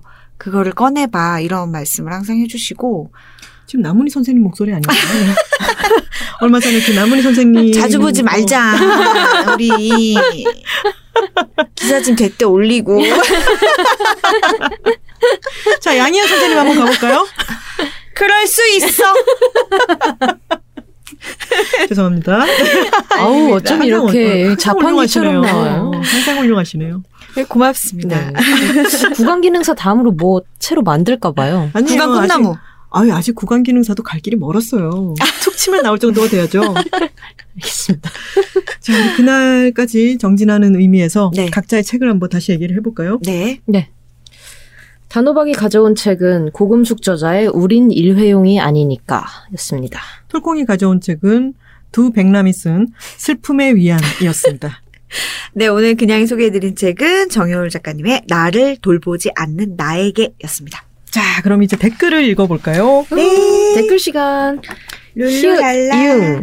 님께서 지난번에가 그 shy 책읽아웃 팬 얘기했던 아, 네. 편이었죠. 예. 음. 그 이후에 막 DM을 보내시기도 하고 음. 단호박님한테도 mention 어느 분이 주셨죠. 뭐 저희 게시판에도 제가 지금까지 한 번도 남기지 않았는데 저도 그렇죠. 샤이 책이라웃 팬입니다. 맞아요. 갑자기 어찌나 그렇게 이제 여러분 더. 이상 샤이하지 않습니다. 나중에 뭐 투표 동료라도 할까봐요. 네, 히읗 이응님께서 오늘의 삼천포 책방은 이렇게 기억될 것 같습니다. 늙은 호박과 늙지 않는 단호박님, 성심당, 정우성, 책이라우 3종 세트. 아, 이거 제가 읽을 수 있을까요? 그럴 수 있어. 웃을 수 있어. 빵 터졌네요. 다시 들어보다가. 인성캉님께서, 아, 임성캉님이군요. 최근 한 2, 3주는 팟캐스트를 열심히 듣는다. 처음엔 책이라웃으로 시작했고 이것저것 넓히는 중. 정보 밀도가 너무 높기보단 적당히 힘 빼고 들을 수 있는 서너 명의 수다 프로그램이 꽤 취향에 맞는데 그런 면에서 책읽아웃의 삼천포 책방이 완전 취향이다. 음. 책 좋아하는 분들인데 다들 트위터 많이 하시는 분들이라 트위터 많이 하는 건 저고요. 네. 그냥님은 트위터를 안 하시고 단호박님은 띄엄띄엄 네, 하십니다. 저는 shy 트위터 눈팅을 하시죠? 나 네. 눈팅 자주 합니다. 듣다 보면 내가 팟캐스트를 듣고 있는 건지 트위터 timeline에 읽는 건지 헷갈릴 정도인데 바로 그 부분이 좋다. 주제가 없는 건 아닌데 톤은 아무 말 대잔치에 가까움. 이분 너무 정확하게 보시는 것 같아요. 맞아요. 소름. 날카롭다. 아유, 네, 오히려 님께서 삼천포 책방 듣는 중 2020 트렌드 노트 마무리쯤 시간 내어 책읽아웃 지난 회차에 하트를 차곡차곡 눌러 놓아야겠다는 생각함. 데이터에 도움되시라고. 감사합니다. 날름날름 거저 듣기만 하고 그 쉬운 걸 자꾸 잊었음을 반성. 톨콩님 코맹맹 기운이 있는 듯하여 걱정 초큼함. 책 아 식구들 감기 조심하세요. 라고 남겨주셨습니다. 줄임말이 대세입니다. 책 아는 또 너무 처음 귀여워요. 들어보네요. 책 아. 저 요즘 코맹맹 기운이 자꾸 너무 오래 가가지고 좀 걱정을 하고 있어요. 음. 고맙습니다. 걱정해 주셔서. 네. 어, 시간 내어서 지난 회차에, 회차에 하트를 차곡차곡 눌러 놓아야겠다는 생각을 하셨는데, 실천하셨으면 좋겠고, 아, 그리고 저희가 하트 꼭 부탁드려요. 이런 말을 후루룩 넘어가고 다시 강조를 잘 하지 않잖아요. 음. 아. 좀 저는, 아, 하트 좀 눌러주세요. 얘기할 걸 이라는 생각을 맨날 그냥 집에 있다가 하고, 음. 와서는 홀랑 까먹고 그러거든요. 한번 대차게 한번 얘기해 주시죠. 하트 한번 누질러 주 있어! 막 시계! 시계 누르리라마! 홀수로 누르시면 됩니다. 아, 네. 두번 눌러주세요. 누르면은 취소가 되니까. 네. 토깽토깽님께서 다름 아닌 사랑과 자유가 카라 더봄센터 건립을 위해 쓰여진 책이라는 건 알았지만 책이라우 톨콩님의 설명을 듣고 얼마나 많은 사람들의 노력과 정성으로 만들어진 책인지를 알게 되었다. 벽돌 한 장 나르는 마음으로 주변에 많이 선물해야겠다라고 남겨주셨습니다. 저도 이 마음으로 만나는 분들께 서점이 근처에 있으면 사다가 많이 그렇게 드렸는데 한 번은 알고 보니까 문학 동네 분한테 드렸더라고요. 자, 저자가 서점 가서 사서 그 출판사 분한테 이게 뭔가요? 카페모카 쇼사이즈님께서 책이라웃에서 소개된 책들을 동네 도서관에 희망도서 신청했다. 1. 다름 아닌 사랑과 자유. 2. 무엇이든 가능하다. 3. 우리 이만 헤어져요. 음. 아유 고맙습니다. 아, 세 정말 번을. 고맙습니다. 희망도서 신청 이거 참 좋아요. 네. 네, 집에- 많이 활용하세요. 네, 안 그래도 지금 저희 방송 듣고 책을 계속 사 쟁여놓기만 하시는 분들 너무 많이 계신데 네. 뭐사 쟁여놓고 언젠가 읽으시면 좋지만 또 도서관에 이렇게 희망도서 신청을 해서 내가 안 읽어도 딴 사람이 읽을 수 있게 해주시는 것도 정말 좋은 행동이 네. 아닌가 싶습니다. 그렇습니다. 그리고 이렇게 세 권을 신청하시니까 제목이 뭔가 미묘하게 약간 연결고리 같은 게 있는 것 같기도 하고 마치 헤어질 때 무엇이든 가능하다. 우리 이만 헤어져요. 그런 거 있잖아요. 내가 원하는 건 다름 아닌 사랑과 자유야. 우리 이만 헤어져. 난 무엇이든 가능해. 아, 이렇게 할 수도 있죠. 순서대로 하자면은 음. 내가 말하고 싶은 건 다름 아닌 사랑과 자유야. 우리 사이에도 무엇이든 가능해. 우리 이만 헤어져. 각자 제갈길 가는 거죠, 이렇게. 우리 커플 브레이커인가요? 단편이 하나 나온다. 네. 참 근데 뭐 하나 던져주면 셋이 진짜 재밌게 놀아. 은근히 드립들 참 좋아해가지고요. 노는 거 엄청 좋아해. 맞아요. 뭐가 은근이에요. 저희 삼천포 책방이 대놓고 좋아해요. 네, 단님께서 오늘도 책읽아웃 열심히 책책 책책! 무엇이든 가능하다 영업당하고 다름 아닌 사랑과 자유 벽돌 쌓는 마음으로 이달의 책으로 구매 결정. 이번 연도 유니세프 후원 끝나면 카라 1대1 후원으로 갈아탑니다. 얏호! 라고 남기신 지 하루가 지난 뒤 다시 트윗이 올라왔습니다. 1대1 결연 알아보러 카라 홈페이지 들어갔다가 본 고등어 찐빵이한테 눈을 못 떼겠더라. 그래서 그냥 오늘 신청했다. 1대1 결연. 찐빵아, 잘 자고, 잘 먹고, 잘 커줘. 라고 음. 남겨주셨습니다. 아, 너무. 고맙습니다, 단님.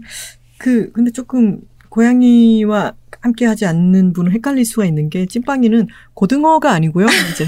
고- 고양이 중에 고등어 무늬를, 어, 등 쪽에 무늬가 있는, 등 쪽에 무늬가 있는 아이들을 이제 고등어 라고 별명으로 부르는데, 그렇죠. 반려 고등어. 네. 지금 반려 고등어의 이름이 찐빵일 수도 반고. 있잖아요. 네. 반려 고등어 너무 웃겨요. 아니 대본에 덕분에 찐빵이는 따뜻한 겨울을 보낼 수 있겠어요라고 했는데 고등어 따뜻한 겨울 보내면 구이 되는 거잖아, 안 돼. 아, 네. 어, 근데 정말,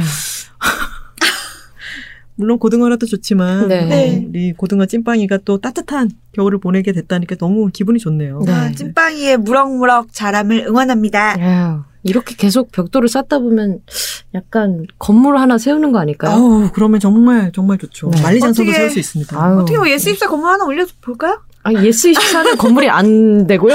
저기 카라 카라 먼저 세우고 아, 그렇죠. 그다음에 생각을 어, 해봅시다. 더봄 센터를 막 네. 우리 무진장 많이 지어버립시다. 네. 그리고 네.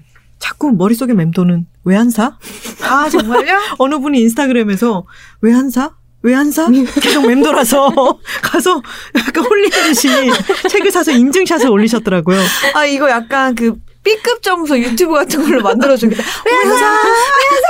왜 안 사? 막 이렇게. 에코 완전 빵빵하게 네. 넣어가지고 자, 저희는 다음 주에도, 아, 다다음 주에도 사고 싶은 책을 잔뜩 들고 돌아오겠습니다. 매주 목요일과 금요일 알람 맞춰 두세요. Check it out, check it out, check it out, check it out, check it out, check it out, check it out, check. Check it out, check it out, check it out, check it out, check it out, check it out, check it out, check it out, check it out.